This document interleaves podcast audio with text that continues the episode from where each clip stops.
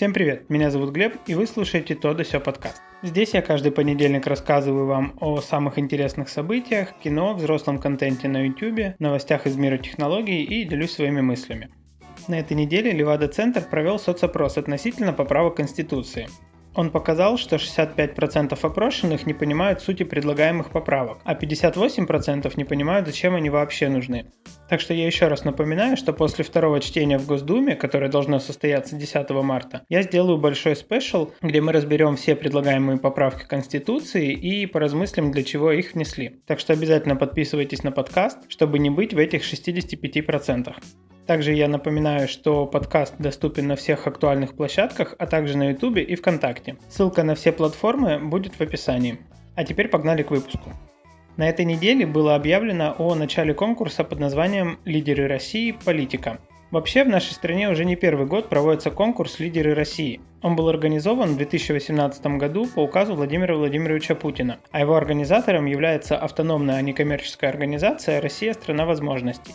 Задача этого конкурса – отобрать квалифицированные кадры для управленческих должностей в различных ведомствах. И конкурс дает неплохие результаты. За время его проведения высокие должности заняли около 150 лидеров России, ставшие руководителями департаментов, заместителями генеральных директоров крупных компаний, а также министрами региональных правительств. Но в этом году появился как бы спин в результате которого в публичной политике должны появиться новые лица. Ну и что же в этом плохого, спросите меня вы? Общество как раз хочет видеть в политике новых людей с еще пока не запятнанной репутацией. И получается, что власть отвечает на этот запрос и организует конкурс. Все это, конечно, симпатично и интересно, но в демократической системе публичные политики вылупляются не из таких вот инкубаторов, а в результате выборов. Как правило, они начинают с муниципальных выборов и по мере своих талантов и возможностей продвигаются выше. И эти два подхода различаются в одном очень важном моменте. Чтобы стать депутатом через выборы, нужно сделать так, чтобы люди за тебя проголосовали. А значит, нужно идти с ними на контакт, решать и обещать решать их проблемы. Таким образом, в случае успеха, выбранный депутат одновременно чувствует и поддержку от своих избирателей, и ответственность перед ними, потому что понимает, что если он не выполнит своих обещаний, его просто не переизберут. В наше время очень большую роль играет институт репутации. Если ты публичная личность и хочешь продвинуться куда-то дальше, особенно в политике, тебе нельзя вызывать недовольство тех людей, которые за тобой наблюдают. А в современном мире в условиях тотальной прозрачности это может сделать любой человек. Таким образом, если ты идешь, так сказать, от народа, представлять его интересы, то ты волей-неволей действуешь в интересах тех, кто тебя выбрал. А теперь давайте посмотрим на конкурс «Лидеры России. Политика». Его победители, судя по тому, что написано на официальном сайте конкурса, должны будут участвовать в законотворческой деятельности. А это места в региональных законодательных собраниях, либо же в Государственной Думе. Но нужно понимать, что, во-первых, они будут занимать свои места как победители конкурса, а не потому, что их выбрали. То есть они не находятся в плотном контакте с избирателем. А по идее депутат нужен для того, чтобы представлять и защищать интересы своего электората. Понимаете, здесь кроется фундаментальная ошибка. А во-вторых, мы как неглупые люди понимаем, что участники конкурса, которые не лояльны к существующей власти, не имеют шансов на прохождение далеко. То есть существующая власть воспитывает лояльные кадры для себя же, чтобы в свое время они пришли, заменили нынешних депутатов и от этого ничего не поменялось. То есть политика должна оставаться закрытым клубом для лояльных президенту членов. Это очень соответствует концепции нашей власти, которую можно сформулировать так. Чтобы такого поменять, чтобы ничего не поменялось. И судя по тому, что конкурс заканчивается в мае этого года, очень похоже, что его победители будут баллотироваться в ЗАГС Собрания регионов, а затем и в Госдуму от Единой России. Правда, скорее всего, партия будет иметь уже другое название. На этой неделе стало известно, что Единая Россия задумала ребрендинг и изменения в своей структуре. Она собирается объединиться с Общероссийским народным фронтом и избавиться от Дмитрия Анатольевича Медведева как от главы партии. Это связано с тем, что рейтинг партии за последние два года опустился очень низко. Сейчас, по данным опросов, он составляет 32%. Для сравнения, в 2018 году он был 48%. Да и рейтинг самого Дмитрия Анатольевича показывает стабильно отрицательную динамику. Таким образом, планируется сменить название, которое имеет отрицательные ассоциации у граждан, и убрать из публичного поля токсичных представителей партии, чтобы уже в новой обертке пойти на выборы в 2021 году. А представлять партию на них будут уже как раз свежие лица. Вот такие движения наводятся в партии власти. Посмотрим в дальнейшем, каким результатом они приведут. А сейчас переходим к следующему событию.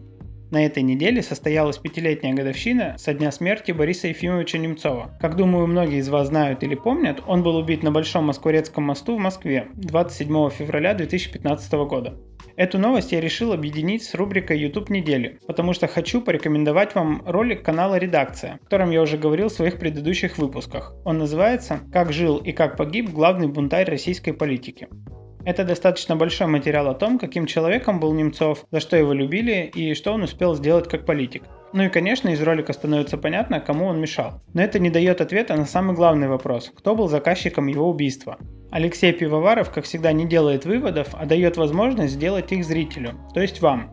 Коротко скажу, что Борис Ефимович, по рассказам тех, кто был рядом с ним, был честным и прогрессивным человеком и политиком. Он нередко достаточно резко высказывался насчет существующей власти и обстановки в стране в принципе. Конечно, его смерть – это большая потеря для нашей страны в целом и для политики в частности. В общем, о самом Немцове и о его убийстве посмотрите в ролике, ссылку я, естественно, оставлю в описании. А сейчас давайте поговорим о том, что стало происходить после его смерти.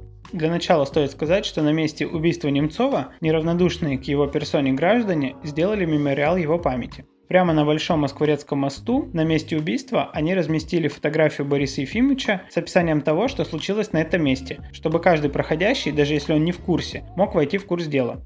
Кроме цветов, которые постоянно туда носят, непременными составляющими мемориала является табличка «Немцов мост», табличка, обозначающая количество дней после убийства, портреты убитого, тексты его высказываний и так далее. Также было создано общественное движение «Немцов мост», волонтеры которого круглые сутки несут вахту на мосту. Такие меры пришлось принять, потому что несколько первых мемориалов были убраны сотрудниками гормоста. Вообще этот мемориал не дает покоя различным государственным органам, потому что он находится в двух шагах от Кремля. Помимо гормоста его пытались убрать сотрудники полиции и активисты группы серб, но по итогу у них ничего не получилось, ибо законных оснований на то, чтобы убрать мемориал нет. Кстати, волонтеры, которые дежурят на мосту, открыты к общению со всеми, кто интересуется этой темой и могут рассказать много всего интересного. Так что если вы живете или будете в Москве, можете сходить на Большой Москворецкий мост, посмотреть, как выглядит мемориал спустя уже 5 лет после происшествия и пообщаться с этими волонтерами. Члены этого общественного движения также всячески добиваются того, чтобы на мосту повесили, так сказать, официальную табличку «Немцов мост». Тогда они готовы свернуть мемориал и завершить свою вахту. Но ни мэрия Москвы, ни Мосгордума на это не идут. Это что касается мемориала. Также в нескольких зарубежных городах площади и скверы рядом с посольством России названы в честь Бориса Немцова. Они есть в таких городах, как Вильнюс, Киев, Вашингтон, а в этом году, 27 февраля, сквер Бориса Немцова открыли в Праге. Ну и, конечно, нельзя не сказать о ежегодном шествии памяти Бориса Немцова. Такие акции проходят во многих городах России каждый год 27 февраля. В этом году их спокойно согласовали практически везде, кроме Санкт-Петербурга. Причем причины несогласовывания были достаточно абсурдные. Например, в одной из причин отказа было написано, что неясно, что организаторы подразумевают под аббревиатурой РФ. Да. Также называлась причина, что на пути шествия ведутся дорожные работы на разных маршрутах в феврале. Такие абсурдные основания отказа вызвали достаточно большой общественный резонанс, что, кажется, повлияло на власть. В итоге, с третьей попытки власти все-таки согласовали маршрут длиной около 700 метров около станции метро Горьковская. Что интересно, в последние годы все меньше и меньше людей участвовали в этой акции. Но в этом году ситуация заметно поменялась. Например, в прошлом году в Москве вышло около 10 тысяч человек, а в этом, по оценкам белого счетчика, уже более 22 тысяч. Традиционно это шествие несет в себе функцию не только почтения памяти Бориса Немцова, но и функции митинга. То есть граждане открыто выражают недовольство текущей властью и положением дел в стране, а также привлекают внимание к важным проблемам. Например, в этом году очень многие плакаты были на тему дела сети, о котором я рассказывал вам в пятом выпуске, и дело нового величия, о котором я могу рассказать в будущем. Если хотите узнать об этом деле поподробнее, дайте мне знать в комментариях или в соцсетях. Я подготовлю материал. А сейчас поехали в кино. На этой неделе я бы хотел вам рассказать о фильме режиссера Райана Джонсона «Достать ножи». Он уже прошел в кинотеатрах, но кое-где его еще можно посмотреть на большом экране. Этот фильм по жанру детектив, но это достаточно необычный детектив. Вообще Райан Джонсон любит играть с жанрами и представлять какие-то привычные для зрителя вещи в необычном ракурсе. Например, именно он снял восьмой эпизод «Звездных войн», мнения о котором очень сильно разделились среди критиков и поклонников вселенной. Многие упрекали Райана Джонсона в том, что он сделал знакомых и любимых зрителю героев менее однозначными. То есть добрые, по идее, герои проявляли какие-то отрицательные качества, а отрицательные герои проявляли милосердие и, в общем, какие-то положительные черты. Ну, видимо, поэтому над девятым эпизодом Звездных войн работал уже Джей Джей Абрамс, у которого все более-менее понятно. Так вот, о фильме «Достать ножи». Здесь очень классный каст. Здесь играет Дэниел Крейг, который известен всему миру по роли Джеймса Бонда. Причем здесь он оторвался по полной. В этом фильме ему достаточно много что есть играть, и мы видим, что он действительно актер, а не просто манекен, который ходит с пистолетом и убивает плохих дядек. А также здесь играет Крис Эванс и Анна де Армас. Кстати, еще пришла такая мысль в голову, что в 2019 году мы увидели знакомых нам актеров, которые особо не блистали своей актерской игрой, каких-то новых для них условий, где им приходилось действительно играть. Это как раз-таки Дэниел Крейг в этом фильме «Достать ножи» и Скарлетт Йоханссон, о которой я уже говорил в предыдущих выпусках, в фильме «Брачная история» и «Кролик Джоджо». Что касается сюжета фильма, это достаточно классический детектив, основное действие которого проходит в замкнутом пространстве. Герой Дэниела Крейга, частный детектив Бенуа Блан, ведет расследование смерти главы очень большой и богатой семьи, и под подозрение попадают его родственники и друзья.